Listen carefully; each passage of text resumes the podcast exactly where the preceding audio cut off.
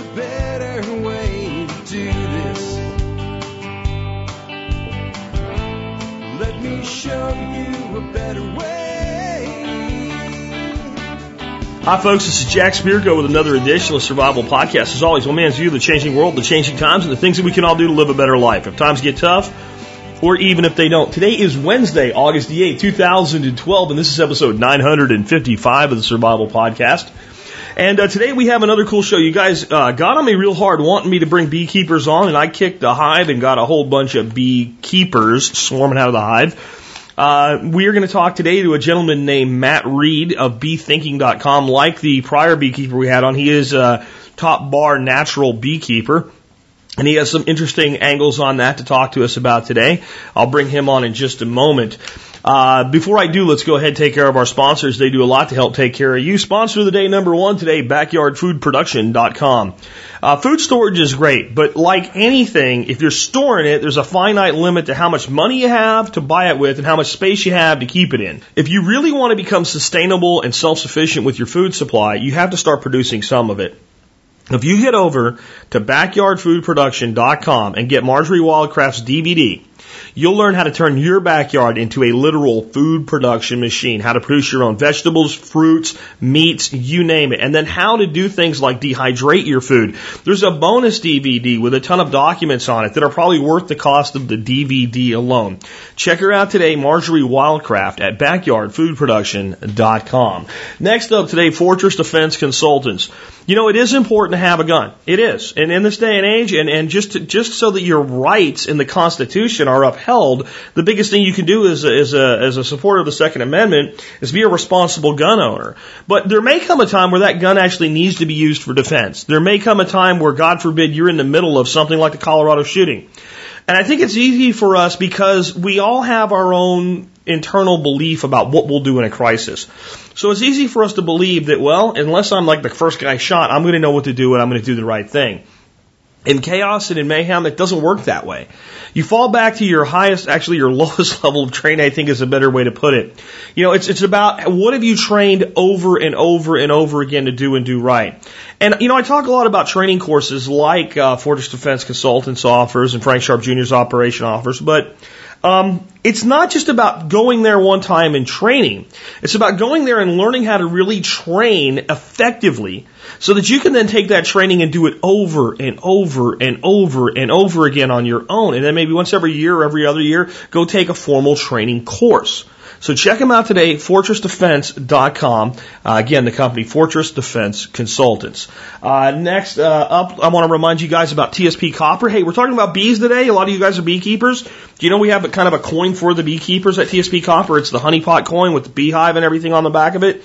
Really cool. And anything else you would want to really share about liberty and self-sufficiency and independence, we probably have something for that too. Remember, all MSB members get 10% off all your orders at tspcopper.com.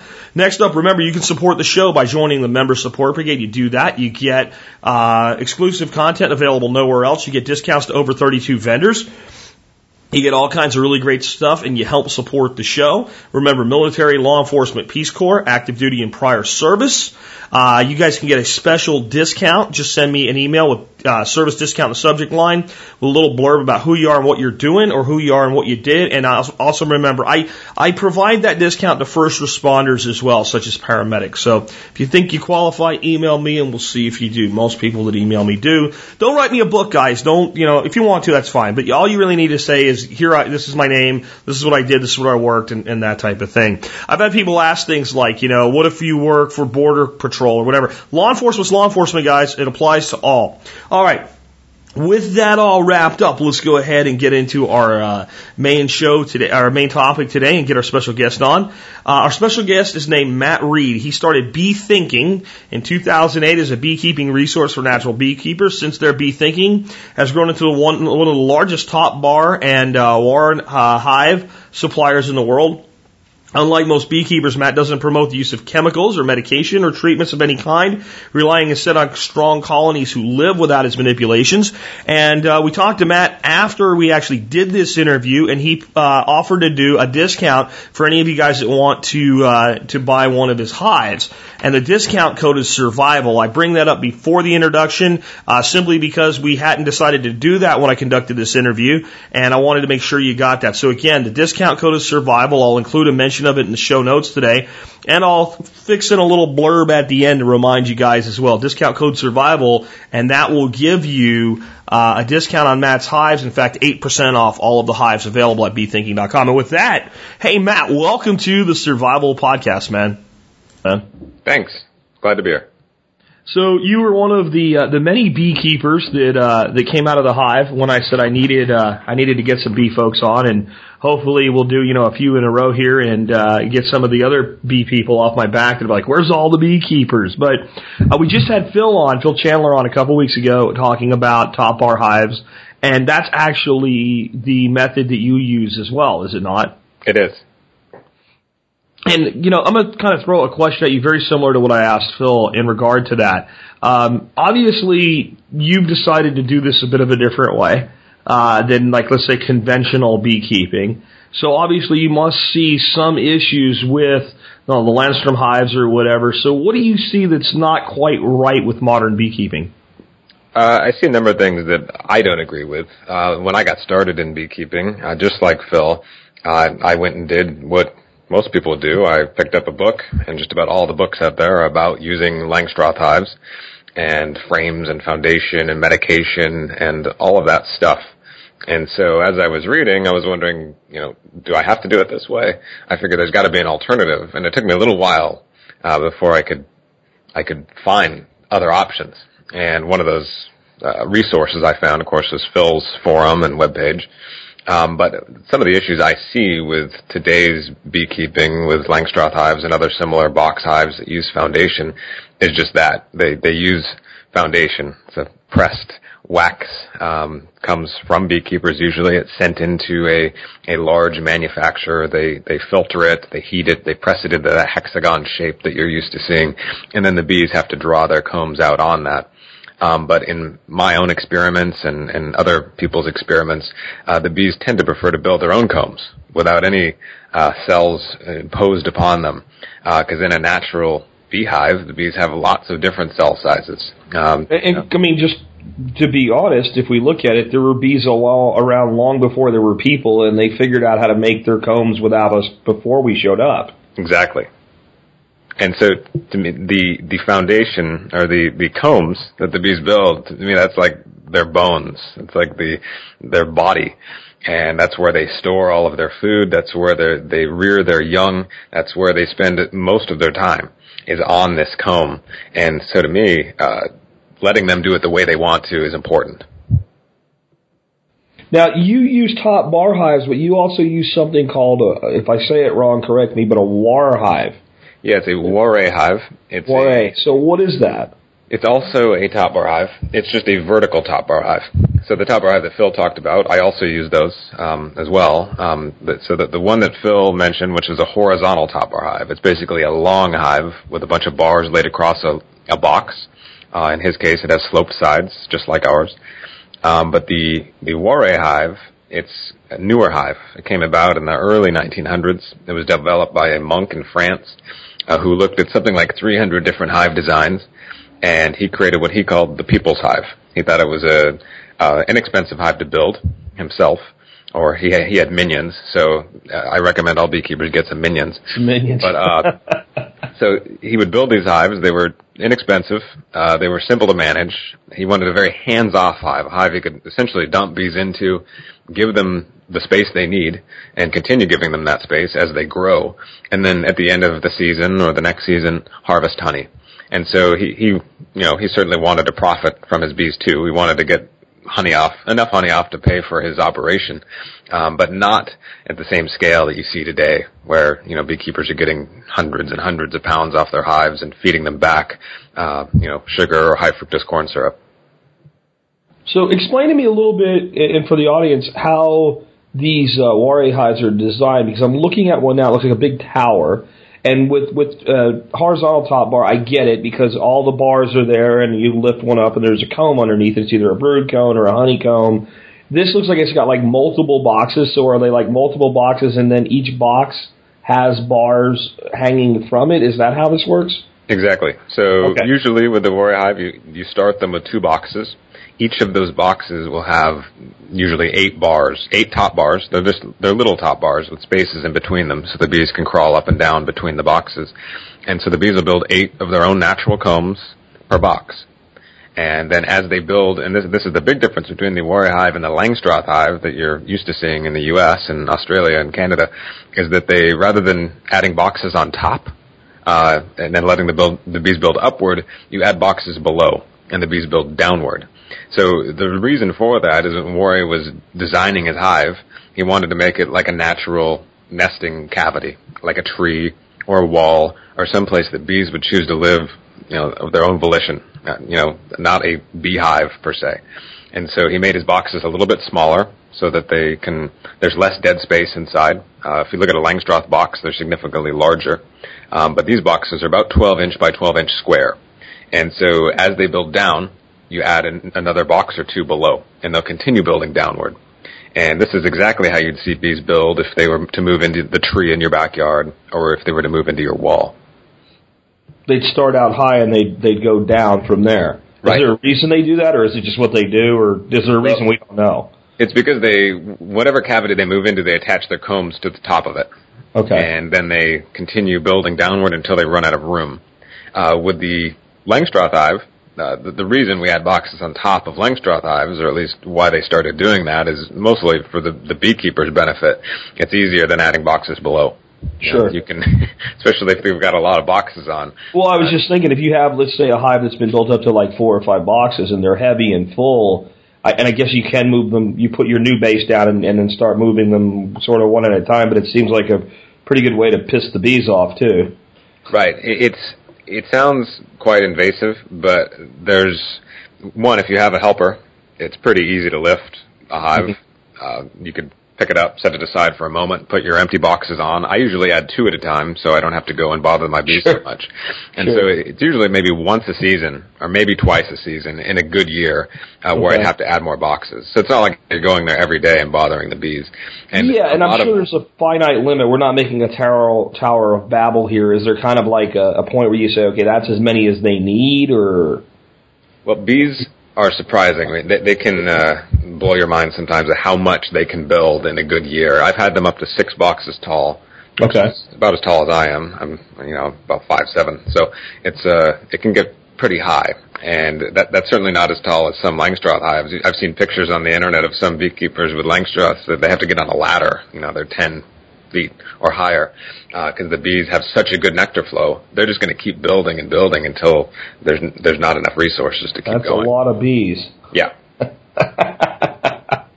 very, very cool. So I had a question that I, actually forgot to ask Phil, so I'm going to ask you this, and it may not have anything to do with anything, but I was uh, at a guy's place one time. He had conventional hives, and one of the hives was just covered with bees, and I'm like, are they fixing to swarm or something? And it was really hot out. He said, no, they're just hot. Basically, he said it's like when you, in the old days before you had air conditioning, you'd go sit out on the porch. Um, and do maybe, is there maybe a little less heat shock because you don't have the super over it creating a cavity or or what have you, or does really is there no difference there? Uh, in just about any type of hive, you'll see the bees. That's called bearding, where they hang off the entrance. Yeah. So if it's warm, if it's humid, and also if there's just a lot of bees, uh, it, it happens more at night when they're not foraging. Because when they're foraging, half the bees are out foraging. They're outside, So yeah. There's, there's a little more room to crawl around. But once it, you know, once night arrives, you'll see big beards of bees hanging off of your hives. I'm actually, I can look out my window right now and I see, you know, some decent sized beards on on my hives. So that's usually not a bad sign. I would just make sure they have enough space. And, you know, if if all their boxes are full, certainly give them more boxes. Or if you've got a horizontal top bar hive like Phil and I both use, uh, you know, give them more space. There's there's divider boards in there usually, so you can keep giving them a little more room. Because you certainly don't want to um, have them run out of space, because then they will start swarming because there's nothing else they can do. Sure, they're like, okay, we're done. We're going to go make another another home. Um, do you have a personal preference? I mean, obviously, you with your business, you provide people with the horizontal hives and the Warres. Do you personally prefer one over the other? Uh, I like them both for different reasons. My favorite hive to work in is, is a horizontal top bar hive, uh, just because many of the reasons Phil mentioned. You don't have to lift heavy boxes. The bees tend to be more gentle in those hives because you're not exposing so many bees at once when you need to go in, and uh, they're just they're at a nice height. Usually, the ones that Phil makes, the ones that I make, they're usually at about counter height, so I don't have to strain my back at all. Um, so I do like those. But the the Warre hive for me is a little. It's more hands off, so it's more scalable. So I've got something like 40 hives right now. Okay. About half my hives are Warre hives, and as I expand, I'll continue expanding with Warres, just because there's there's less input involved per Warre over the year. With the horizontal hives, they're a fixed cavity size. So if you have a good year, and the bees could easily fill up that whole box. And if they do that, then you got to start harvesting. You've got to, even if you wanted to let it overwinter like Phyllis, was talking, you've got to harvest them because they need capacity, and it's it's not as easy to. It's, you know, I guess it's not possible to expand because it's a like you said, it's a fixed cavity. Right. There, there's some ways people kind of jerry rig boxes on top of them. I don't recommend doing that. I would just harvest until they've got enough space, and I certainly leave them far more than they need every winter. Um, so Okay. definitely give them plenty for your climate.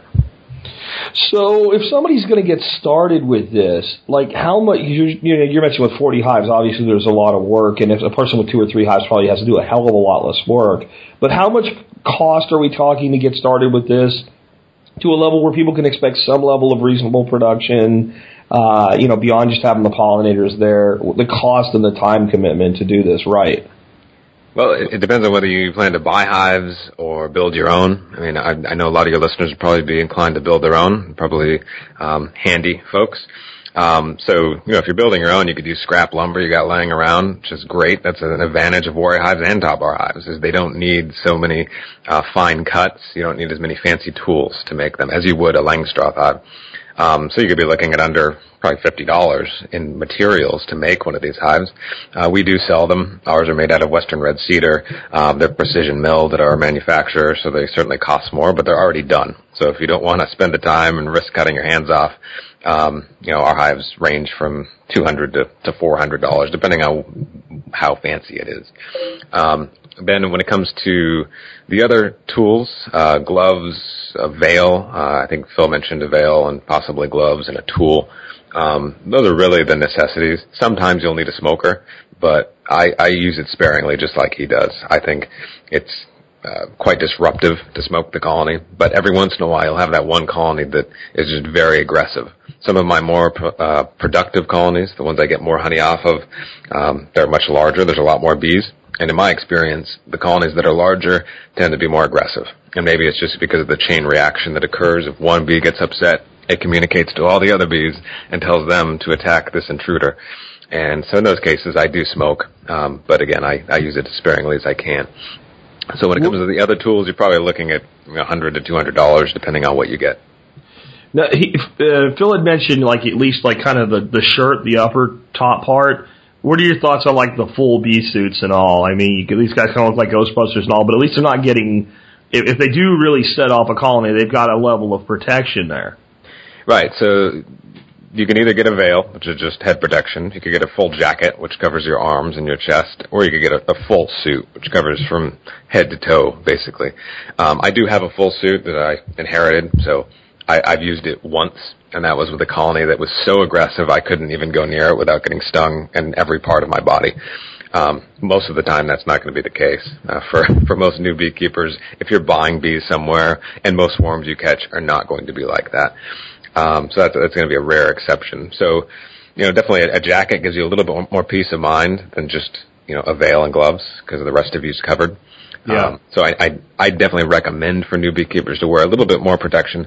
And then as you get used to working with bees, maybe drop the gloves. Uh, cause then you're going to be more accurate with your hands. And then it's certainly more risk, you know, you're, you're, you'll want to be more careful because if you misplace your hand, you're going to smash a bee and get stung. Sure. So the less bees you kill, the happier colony will be, the happier you will be, and uh, everything will be great. Ha- Have you ever had a colony like maybe that one there where you're just like these guys got to go and be set free or something? I just don't want to work with the, the this this colony of bees is a bunch of jerks.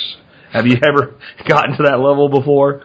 Uh, absolutely. I mean, I I catch you know I catch somewhere between 50 and 100 swarms a year or more, and we actually we sell swarms to our customers here in Portland that they want bees that are natural and often feral, and so every once in a while you'll get one that just it is far too aggressive to be kept in a backyard because most of our customers are backyard beekeepers. They're not out on a farm. You know, they don't have acreage. They have a, you know, a 5,000 square foot lot in the city of Portland and, and they want to keep bees without bothering their neighbors. So, um, in that case, you do need bees, bees that are docile, that aren't going to be, you know, attacking people. And so, if you do have a very aggressive colony, you could either call another beekeeper and see if they want it and pawn it off on them, or you could, uh, you can find your queen, and kill the queen. And then, because it, usually it's genetic, uh, there, there are some cases where something has been bothering the bees, like a skunk, or maybe people have been throwing rocks at it, or who knows what.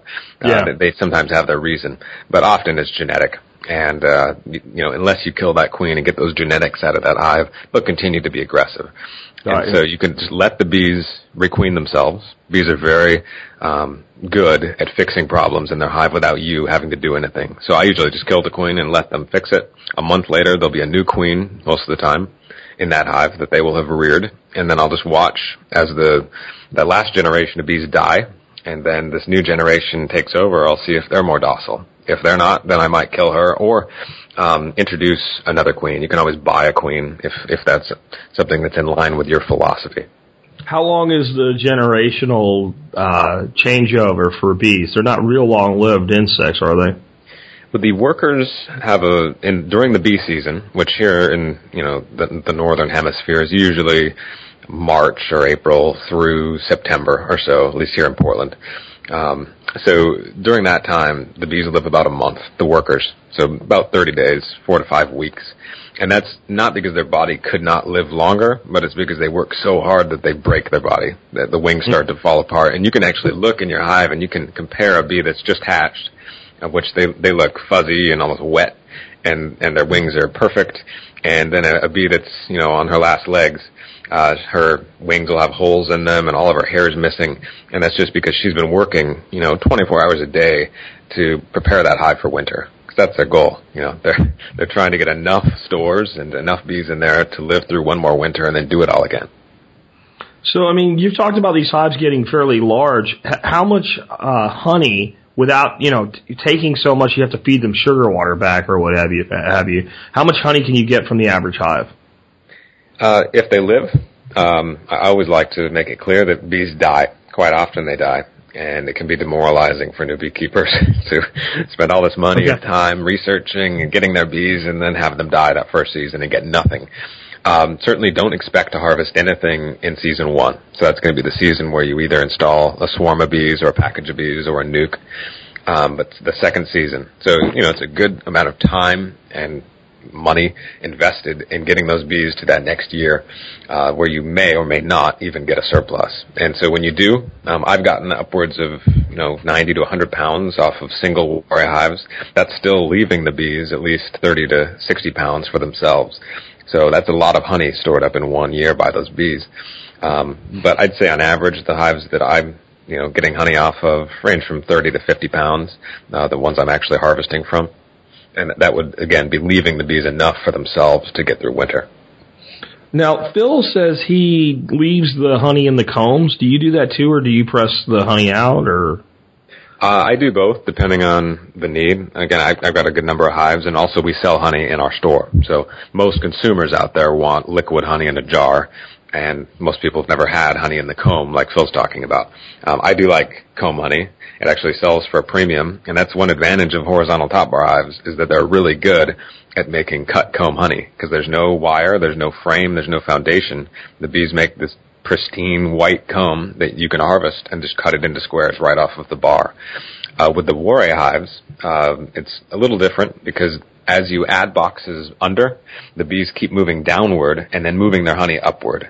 So the combs that you're harvesting off the Warre hive at one point had developing bees in them. So they're a little bit darker and, you know, I'm fine eating them, but some people are wary of eating a comb that had a baby bee in it at one point. Um, but when I, if you really think about it, it's pretty absurd because in the end, when you're eating honey, you're eating regurgitated nectar that's gone through dozens or hundreds of honey stomachs. You know, the bees are just Sure. spitting it up into each other's uh, bellies. So uh, most people don't think about that part. And you're eating little little hairs and little antennae and all kinds of little stuff. I was I was telling you just when, when I called you for the interview today that I was stirring some Arizona mesquite honey, uh, raw honey into uh, a glass chamomile tea, and you can see little particulate things in there, and Sure.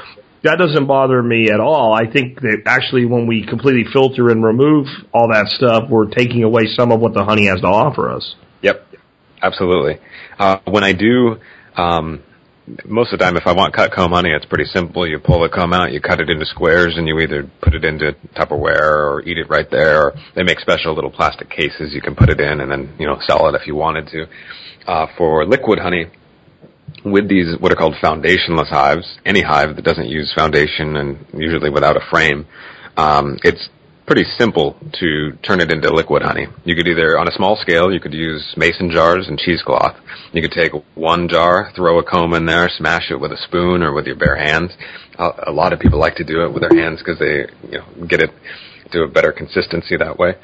And then I'll take cheesecloth, put it over the lid, upturn it over another jar, and then just use gravity. You know, wait for a few hours, and you usually have a jar full of honey and then another jar full of wax. And then you can take that wax and put it outside on a tray and let the bees clean it up uh, completely because there'll be a little bit of honey left. And then you can take that wax and render it or do as you please and then go eat your honey. Uh, on a larger scale, I use these bucket strainers. So I just make them myself. It takes two buckets. I'll throw in, you know, 30 to 50 pounds of honey into the top bucket. There's holes that I've drilled into the bottom of the bucket. Um, I've got a usually a, a strainer bag in the top one just to strain out bee bodies and other things. And then I'll put that over another bucket that has a hole in its lid and just use gravity that way. And I'll put that out in the sun. Usually I'll put the lid on and then wait and come home at the end of the day. And you could do a lot of these at once. I've done multiple bucket systems at a time and gotten hundreds of pounds uh, into my buckets while I'm off doing other things, which um, in my experience is, is quicker than extracting from a Langstroth hive, which usually involves a lot of cutting combs and, and spinning and, and everyone trying to hold down the extracting machine. So I, I prefer crushing and straining myself. Cool. Now, eh, where do I, where do I get my bees from? I mean, you mentioned trapping. You've trapped you trap a lot of swarms every year. How, how do you trap a swarm of bees? So, um, well, there's Phil mentioned a few ways to get bees. Um, one, and my favorite way, is to catch a swarm of bees. And so, um, any city you're in, really, um, that as long as there's a honeybee population, there's going to be people getting swarms of bees landing in their yards. Uh, swarms are the, the natural method by which bees reproduce. It's just how they make more colonies. So, usually in the spring, the bees will decide, hey, there's enough of us, we're strong enough, we got enough stores, let's split in half. And so they'll take the old queen with them. They actually slim her down. They stop feeding her so that she can actually take off. Because when she's laying in full force, she can't even get off the ground. So they cut her off from royal jelly and wait until she can fly. And then once she's ready, they'll all take off. And they usually land on a tree branch or on a doorknob or on some resting place for an hour to a few days. And that is where the homeowners will start calling. And they're usually frantic. Um, they, they, they you know, they'll call beekeeping businesses, they call the police, they call whoever they can because they have this clump. There's a gazillion bees in my yard, all in a clump on my tree. Or Exactly. I mean, there could be 5,000, there could be 30,000 bees hanging there. And it's a pretty intimidating sight if you've never seen it. And especially if you don't know anything about honeybees and how docile they usually are. And so, uh, if you live in a city that has honeybees, uh, there's probably a list of beekeepers available to remove swarms. Usually it's done for free, at least in, in the United States. Um, and so you could join one of these lists. Um, you might check with your local beekeeping association or local beekeeping supplier and get your name on the list. And usually you put the, the area you're willing to serve and then homeowners, when they get a swarm, they're going to do a Google search. Most of the time, that's how they're going to find it. And they're going to, to find you on the list. They'll call you up. They're going to be hyperventilating and you'll need to walk them off the ledge and, uh, explain to them that they're, that they're docile. Uh, you, you will want to get the details. Uh, oftentimes homeowners don't realize that honeybees are not yellow jackets. Honeybees are not bumblebees. And so definitely screen the calls because once you start getting hundreds of calls like I do, uh, it's no fun when you drive 20 miles and find out it's a yellow jacket nest. So Yeah. make sure you get the details, figure out whether it's actually honeybees, and then when you go out to get it, um, you could drop it into a cardboard box. You could drop it into a beehive. Um, there's all sorts of things that I've put them in. Oftentimes, because I'm out of hives, I, I've caught so many swarms because the bees don't check my schedule. They don't make sure that I have enough hives in stock, and they um, oftentimes swarm at the same time. On a nice day, a sunny day, you, you might get a dozen calls in a city that has lots of swarms. So um, for some people, it's like their full-time job in the spring and early summer, uh, just catching swarms. Now that's catching a swarm. There's also something, and if it's the same thing, just let me know. But I, I've gotten the impression from some of the comments on the blog that there's also what would be more called trapping bees. Is is what, what is that? Right. So there is well, there's there's two things they might be talking about, and it's probably what's called a bait hive, which is where you would essentially lure bees to whatever contraption it is you want them to live in. And so um, the way I do it is I use a, a basically a miniature hive, a nucleus hive. It's, so if it was one of my horizontal top bar hives, it would basically be one of those cut into a third. So there's seven or eight bars inside versus 28 or 30 like there usually are. And so there's a number of books out there that you can buy that will talk specifically about some of the the places you might want to put these to increase your chances of catching a swarm. But the general idea is uh, a small box um, with some bars in it, ideally, so that if a swarm does move in and you don't notice it for a little while, at least the bees are building from your bars and you can transfer them to your hive. If you just put a box out there with a, a you know a plywood top and no bars, they're going to have all their natural combs hanging beautifully, and then you've got to figure a way to transfer them to your hive. And so, in order to bait the hive, the box or whatever it is, uh, usually I use lemongrass oil. Uh, lemongrass oil mimics a pheromone that the scout bees release when they find a good home. And so lemongrass, not lemon balm to attract them, but lemongrass oil, you can get it at most um, stores that have essential oils. Um, uh, we do sell it at our store. And so I put, you know, usually two drops is all you need inside the box, just right inside the entrance. And then I'll hang it up if I can, you know, 10, 20 feet in the air, facing southeast, uh, at least here in Portland. That tends to be, uh, the best way to do it. So if you could put it on your roof, I actually have a video on my YouTube page of a, a flower pot, one of those biodegradable flower pots hanging from the side of my shed, uh, that I just put a couple drops of lemongrass oil in and I waited and I was out there one day working in my hives and I heard this roaring noise behind me and I turned around and there was a swarm of bees just moving into my flower pot. So they certainly don't discriminate too much about what the, the contraption looks like. They'll move into pretty much anything as long as it's baited. It has, you know, a couple or maybe even just one small hole as an entrance and has some lemongrass oil inside. Um, and then that, that's one of my favorite ways to get bees because I don't have to move. Uh, I can be at work or I can be somewhere else and the bees are moving into my, uh, the house I've provided them and I didn't have to go catch them. And so I do have a, a number of customers throughout the country that I've I've recommended try the lemongrass oil, and they think it's absurd. They can't believe it works, and they call me the next day and say, "Hey, I caught a swarm. I can't believe it." And I, I have a a woman here in town. She's caught I think 14 now this year, just baiting boxes and putting them all over her her neighborhood. Well, that's awesome, and I can see why some people are so hip on doing it. Yep. Now, would you recommend a new keeper to uh, to take that approach, or would maybe your first bees it'd be better to buy it from somebody else, or or what have you? I think it's a fine approach to take for a new beekeeper, especially if you if you were to buy a hive or build your hive. If you've already got a hive, you may as well put it out and bait it because the bees oftentimes will find it and move in. And it, obviously, it depends on where you live and the, the honeybee population nearby. But here in Portland, it works very well. Uh, there's a lot of feral colonies. There's a lot of bees living in walls and trees and places that people may not want them. And so I, I think it's beneficial because if we have all these bait hives out there, at least they're not moving into people's walls and getting killed, uh, and they're moving into something that at least the beekeeper wants them in. Sure. Um, I, I would really think though that if you could, finding someone that knows what the hell they're doing is probably a good idea too. Like oh, absolutely. I, I definitely recommend, uh, regardless of your, your local beekeeping association's philosophy, oftentimes if you use these alternative hives, in some places you're going to be kind of scoffed at because you're not using what's normal. Uh, but I think a lot of your listeners might understand that uh, um, people scoffing at what they do. um, so just be prepared. If you go to a local beekeeping association, they may all use Langstroth hives. That's fine. I mean, bees are bees, regardless of what box you keep them in. You can certainly learn from Langstroth beekeepers. Um, they've been doing it a lot longer than you have. They may not agree with foundationless. They may not agree with top bar hives, but you can learn from them. And they've caught swarms before. I can assure you that.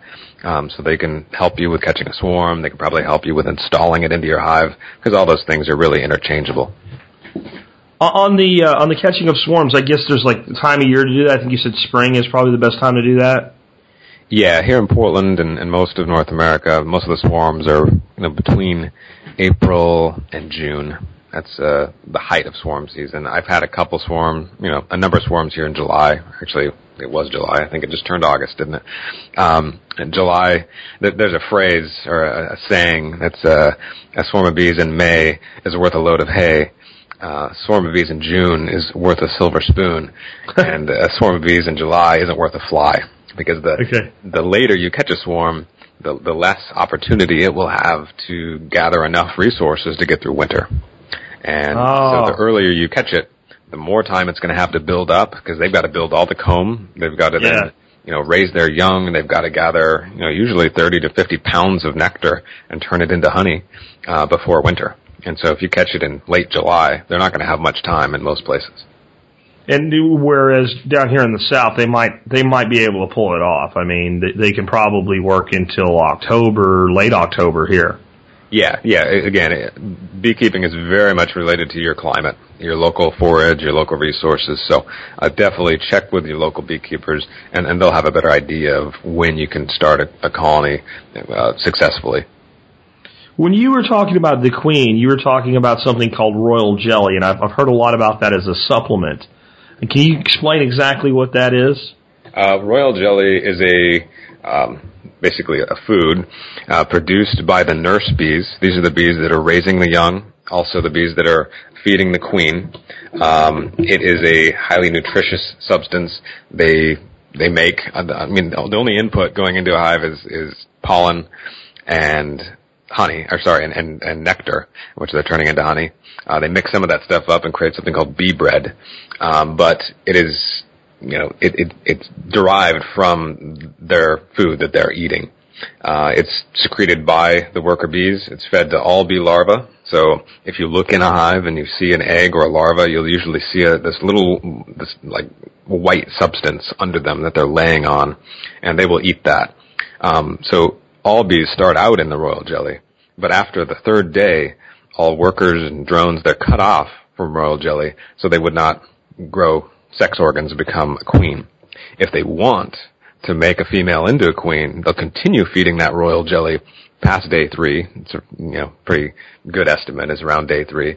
Um, they'll continue feeding that to them, and then that female will grow the sex organs and, and a spermatheca, it's the thing she stores all the sperm in, and she'll become a queen. That makes sense. Okay. And, and what is your thought on it being used as a nutritional supplement? Is there is it hype or is there something there as far as you know human usage? No, I, I definitely think um, pretty much all the resources in a honeybee colony are, are beneficial. and they're highly nutritious, um, and they're they're very clean. And I think there's something to it. I mean, if you look at uh, some of the studies on royal jelly, I mean, they've they've been trying to use it to combat all sorts of diseases, and they you know, they have had some success with, with healing wounds and using it as antibiotics. So I think, yeah, there's a lot more to learn uh, in honeybee colonies than we've found so far, especially when it comes to medicinal uses of things. When you look at the, the propolis, which is the tree resin that they gather, uh, it's antiseptic. Um, if a honeybee colony has something large die inside, like a mouse, for instance, I've seen this, because um, when bees kill a mouse, they can't lift Sure. the whole thing and carry it out, and they're not going to chew it up. They don't have the mandibles capable of doing that like yellow jackets do. So rather than just letting it rot in the bottom of their hive, they'll actually entomb it in this tree resin that they gather and create this mummy, essentially. And so sometimes in the spring you'll look in your hive and you'll see this red mass on the bottom, and that is often a dead creature uh, that they've totally sterilized. And then you Really, and it's out. red. Yes. That was the big lump of red that I found in some honey one time. Then it was probably not a mouse. It wasn't that big. It was about No, the size of the tip of your thumb, and it was bright red. And I just removed it because I didn't know what it was, and continued to eat the honey, which I guess is okay. But that must have been something that they they enveloped and wrapped up. Yep. Yeah, they gra- they gather the resin from trees and other plants, and they use it to seal up any holes that they don't want in their hive. So if you poke a hole in the hive, usually the next day you'll see it's totally sealed up. Um, if their entrance is too large, say if they are being disturbed by other bees or other creatures, you'll actually see your bees create a little wall inside the entrance and reduce the entrance themselves using that propolis. And uh, they glue everything down in that hive with propolis. It's almost like they know what they're doing. Yeah, something like that. So, um, tell us a little bit about your your business itself. Like, so you do hives, you do swarms, you do all kinds of stuff. Yeah, so in 2008, I started our company's Bee Thinking. Um, I, I knew I wanted to make my bees pay for themselves somehow. So first, you know, every beekeeper when they're starting out, they think, well, I'll sell honey. And then I realized that's not as lucrative as one would think. There's a lot of time and money that goes into producing a lot of honey. And also my philosophy changed. You know, I realized that, you know, bees need their honey more than I do. And I don't want to manage them for surplus. So I certainly get surplus, but I don't do it for a living. Um, and so I started building these top bar hives, horizontal and Warre, for myself. And I was blogging about it and also posting on Phil's, uh, forum, biobees.com and people started emailing and asking if they could buy them. And I thought that was absurd because I'm no woodworker. I was just some guy in my garage, like pounding together these hives. But I was making 20 of them for myself because that, that next season I was going to start 20 hives, 10 of each type to experiment. And so more and more people started bugging me to see if they could get one because there, there weren't really any producers of these things at that time. And so being a tech savvy guy, I built a web page and, you know, built an online store just to see what would happen. And, you know, I shipped my first hive to Louisiana and I think it was early 2009. Um, you know, I think I spent more on shipping than I actually made on the hive because I, I didn't know how much it would cost to ship a four foot long box to Louisiana. And now, uh, we definitely learned a lot about shipping very large packages all over the world at this point. We've shipped hives as far away as Australia and England. Um, and the main reason is there's, there's not many people making horizontal top bar hives or Warre hives especially out of western red cedar, which is the wood we use. Uh, that is the preferred wood in, in the UK because it, it lasts so long in the elements. It also has, uh, you know, a better R value. It comes to insulation. Uh, and overall, it's just it's just a better wood than pine, which is the normal wood used in the United States and most other places to make beehives. And so, you know, it's at this point, as of this year, I, I quit my job in IT and now all I do is sell beehives. We have a store here in Portland. Uh, I've got a number of employees and we, uh, we sell locally, but mostly we, we sell throughout the rest of the United States. Uh, we ship a lot of hives to Texas. I think that's where you're at. And, uh, actually most of our hives end up going to the East Coast. Awesome. And it's, it's just great to hear somebody building a business like that and, in creating jobs in such a, a beneficial way for everybody. I mean, it's one thing to create a, a company and create jobs, but you could be you know, manufacturing, you know, biotoxins or something. Sure. You're actually like part of the solution and building a business at the same time. Uh, and that's that's hugely encouraging. Have you noticed kind of an uptick in the general population? Like, is, do you see this as like a growth sector now? Oh, absolutely. I think, uh, and I think Gunther Hauk, who's a uh, a beekeeper very famous here in the United States, um, he said that the uh, I'm paraphrasing him, but he essentially said that the these huge losses of honeybees is actually a benefit because it's raised awareness of how important these creatures are to our food supply and to our world as a whole. And it's also certainly increased the number of beekeepers because most of the people that come into my store or, or you know go to our web web page or order a beehive, it's it's not farmers, it's not people with you know huge um, yards uh, that have been doing this type of thing for a long time. It's people that have never kept bees before that really don't know anything about them, and they want to do something to help. Uh, they want to benefit the bees. They want to help the local pollinators, and they just want to do their part um, because they think you know these creatures have been mistreated uh, with all the, the various pesticides and, and, the, and management practices, and so they wanted to try and do something. And the funny thing is, uh, sometimes on, on Saturdays, I'll ask everyone that comes in my store, you know, do you have chickens? And I'd say 75% of the people come in have chickens. And so sometimes I call chickens the gateway drug to bees because then they end up getting bees and then usually they end up getting goats or some other larger creature. Um, but it's you know it's this whole backyard farming movement and trying to live off your own land and uh, you know know where your food comes from. I think that that's Sure. very important, and especially when it comes to things like honey and other things. You never know what's in it, what chemicals were used on it. So definitely do your research. If, you don't plan to start a beehive of your own, I certainly recommend buying local honey if you can. Uh, if you can. You know, get to know a beekeeper nearby. You know, one that doesn't use medication and and uh, all sorts of other things in their hive, um, because I think you'll benefit from it. It'll be healthier for you and your family. Now, you mentioned chickens. I remember talking to one guy that said he had to move his hive because it was too close to where his chickens hung out. And there was one chicken in particular that became like a bee elimination system. It would just stand there and snatch them out of the air. Yeah, I I've not heard of that. I've, I've you know generally chickens and bees can live uh, in Yeah. harmony. Uh, there's there's enough bees in there. I don't think one chicken is going to, Sure. to take out that many. Uh, and usually when I've seen chickens near beehives, they they sometimes they'll eat the dead bees, but usually they kind of give the hives a wide berth. So maybe that guy's chickens were a little bit. Maybe you just had one chicken that was digging bees. He said the thing would just stand there, and as the bees would come in and out, he would just. It was a rooster, by the way, a big uh, Buff Orpington rooster, and he was just snatching them out of the freaking air. Yeah, I, I- I'm sure it happens. Most cities don't allow roosters, so it's probably not going to be a problem for most people. That's kind of a homestead guy.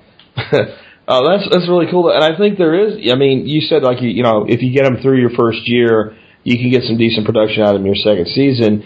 And these a few hives is not going to make a business for a, a, a family, but you know, being able to produce 30, 40 pounds of honey a year, that's a significant amount of honey.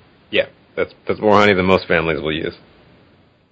Unless maybe you have it like that, and it's great to share with people as well. Now on the on the colony collapse, have you had problems with losing colonies to it, or have you maybe seen less of it in the natural beekeeping field than in the conventional? Uh, I've never personally had colony collapse affect any of my hives that I'm aware of. Um, colony collapse is very specific in terms of of what the uh, symptoms are. You know, the the workers supposedly leave the queen and leave their young and basically abandon the colony. And I think there's a lot of other reasons why colonies die. And I think oftentimes with colony collapse, especially a lot of new beekeepers, they just assume my colony died, therefore it was colony collapse. And so the problem with it is there's not been, you know, one um, method of reporting. There's not been, you know, beekeeping is very antiquated.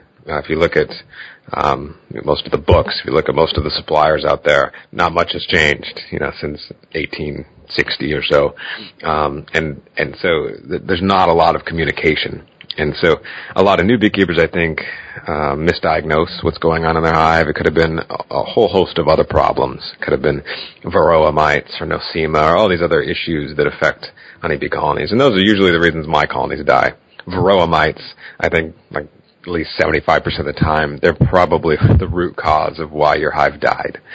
And uh, colony collapse, mostly, uh, at least from what I've read, has been affecting the commercial guys, the guys with you know a thousand beehives or ten thousand beehives in their apiary. Gotcha. And th- those guys do a lot more moving around of their bees as well. Yeah, and most of the commercial guys at this point they've got to move their bees because they make most of their money by pollination contracts. And so, like the almonds are uh, that's the largest migration of beekeepers in the world. Uh, every year in February, they move.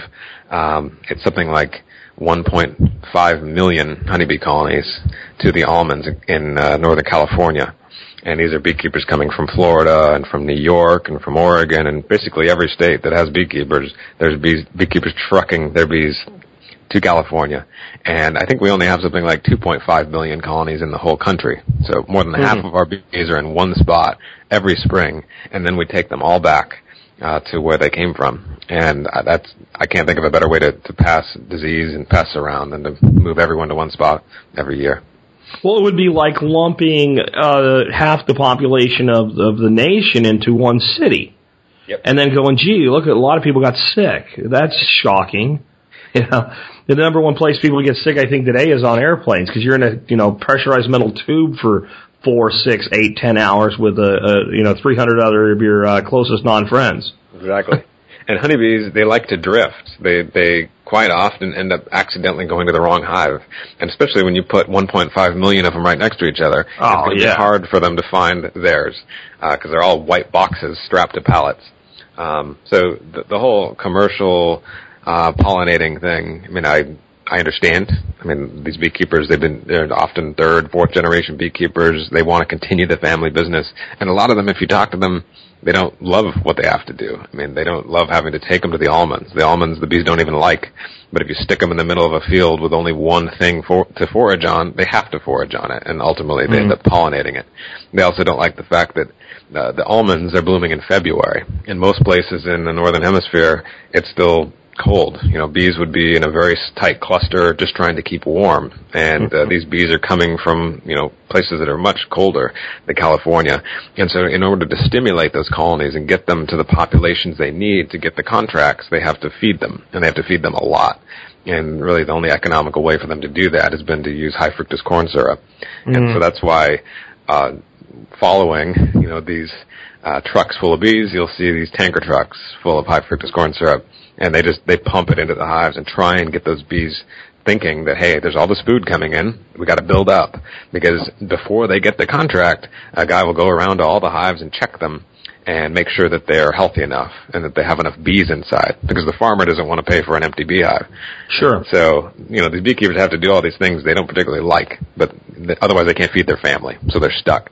So that's why I think it's so great that, that these backyard beekeepers are popping up everywhere. Uh, because, you know, if my bees die, you know, I can still feed my family. I'm not going out of business. Most people, if they lose a honeybee colony, they're going to be fine. But if these commercial guys lose their colonies, they're doomed. They just lost their business. Yeah, absolutely. And of course, you mentioned the high fructose corn syrup. If you're if you're consuming that today, bee or beast or or man, um, you're consuming a GMO product. There's there's you know if it's if it's if it's high fructose corn syrup, it's G, from GMO corn. Yep. So that introduces that whole component into the into the mix. Yeah, it's no good. So, um, what do- what do you, do you have any thoughts on like how maybe even people that aren't keeping bees can like just improve habitat so that the bees that are there have have more food sources and, and things to utilize? Uh, I think you, you touched on it a little bit in the in the podcast with Phil. Um, certainly, bees love weeds. So when it comes to dandelions and clover, the things that we like to rip out of the ground, you know, maybe leave it for an extra week. Um, I know that you know a lot of people think it's unsightly, but if you take a minute before you mow and look, you will probably see hundreds of bees all over your lawn, um, enjoying the nectar and pollen coming out of those flowers. So that's one thing you can do. It also saves you gas and uh, and time. Um, the other thing is certainly plant native, if you can, uh, pollinator-friendly flowers. If you do a Google search out there for, for your zone, your area, uh, you'll find all sorts of resources on the internet, um, you know, showing you what you can plant. Um, ideally, plant things that, that maybe bloom throughout the year. So don't just plant stuff that all blooms in June, but maybe uh, plant things that bloom from February through September. So that way the bees they don't they don't run out of food. They they always have a consistent nectar source uh, going into their hive, and that's going to help them out a lot. Awesome. Well, you want to remind people again about your website and uh, what they can find there? Uh, yeah, our website is beethinking.com. That's B-E-E and then the word thinking, like you're thinking about something, dot com. And uh, there you can find top bar hives, Warre hives, um, all the accessories you might need. We also have a lot of information on there about um, keeping these types of hives. And uh, also we do have classes locally here in Portland, and I also do travel um, a good bit throughout the country to teach about top bar hives and Warre hives. So certainly contact me if you're interested in that. Well, cool, Matt. I appreciate you being with us here today. Yeah, thanks for having me on. Well, great stuff, Matt. Again, thank you for being on the Survival Podcast today. And a little reminder to all the listeners out there Matt was so nice as to agree to provide a discount code, not just for the Members Brigade, for everyone that's listened to today's show. Uh, for the next couple weeks, you can get 8% off all your Hive orders at beethinking.com. The discount code uh, is survival. So, again, Matt, thanks for doing that for the audience. And with that, this has been Jack Spirko today, along with Matt Reed, helping you figure out how to live that better life if times get tough or even if they don't.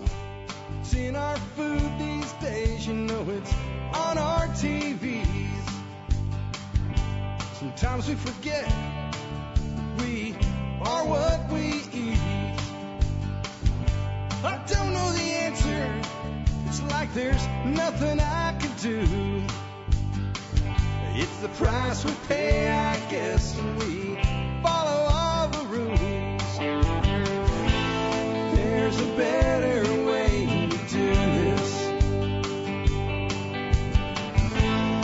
Let me show you a better way.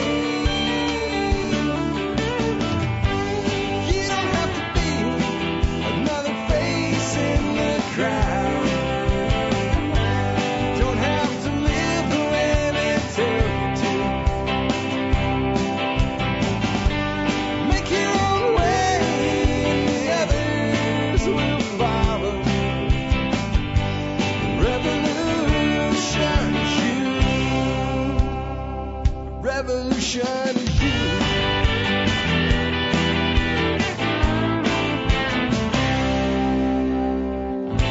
Someday we'll realize our children just can't pay. There's nobody up there cares.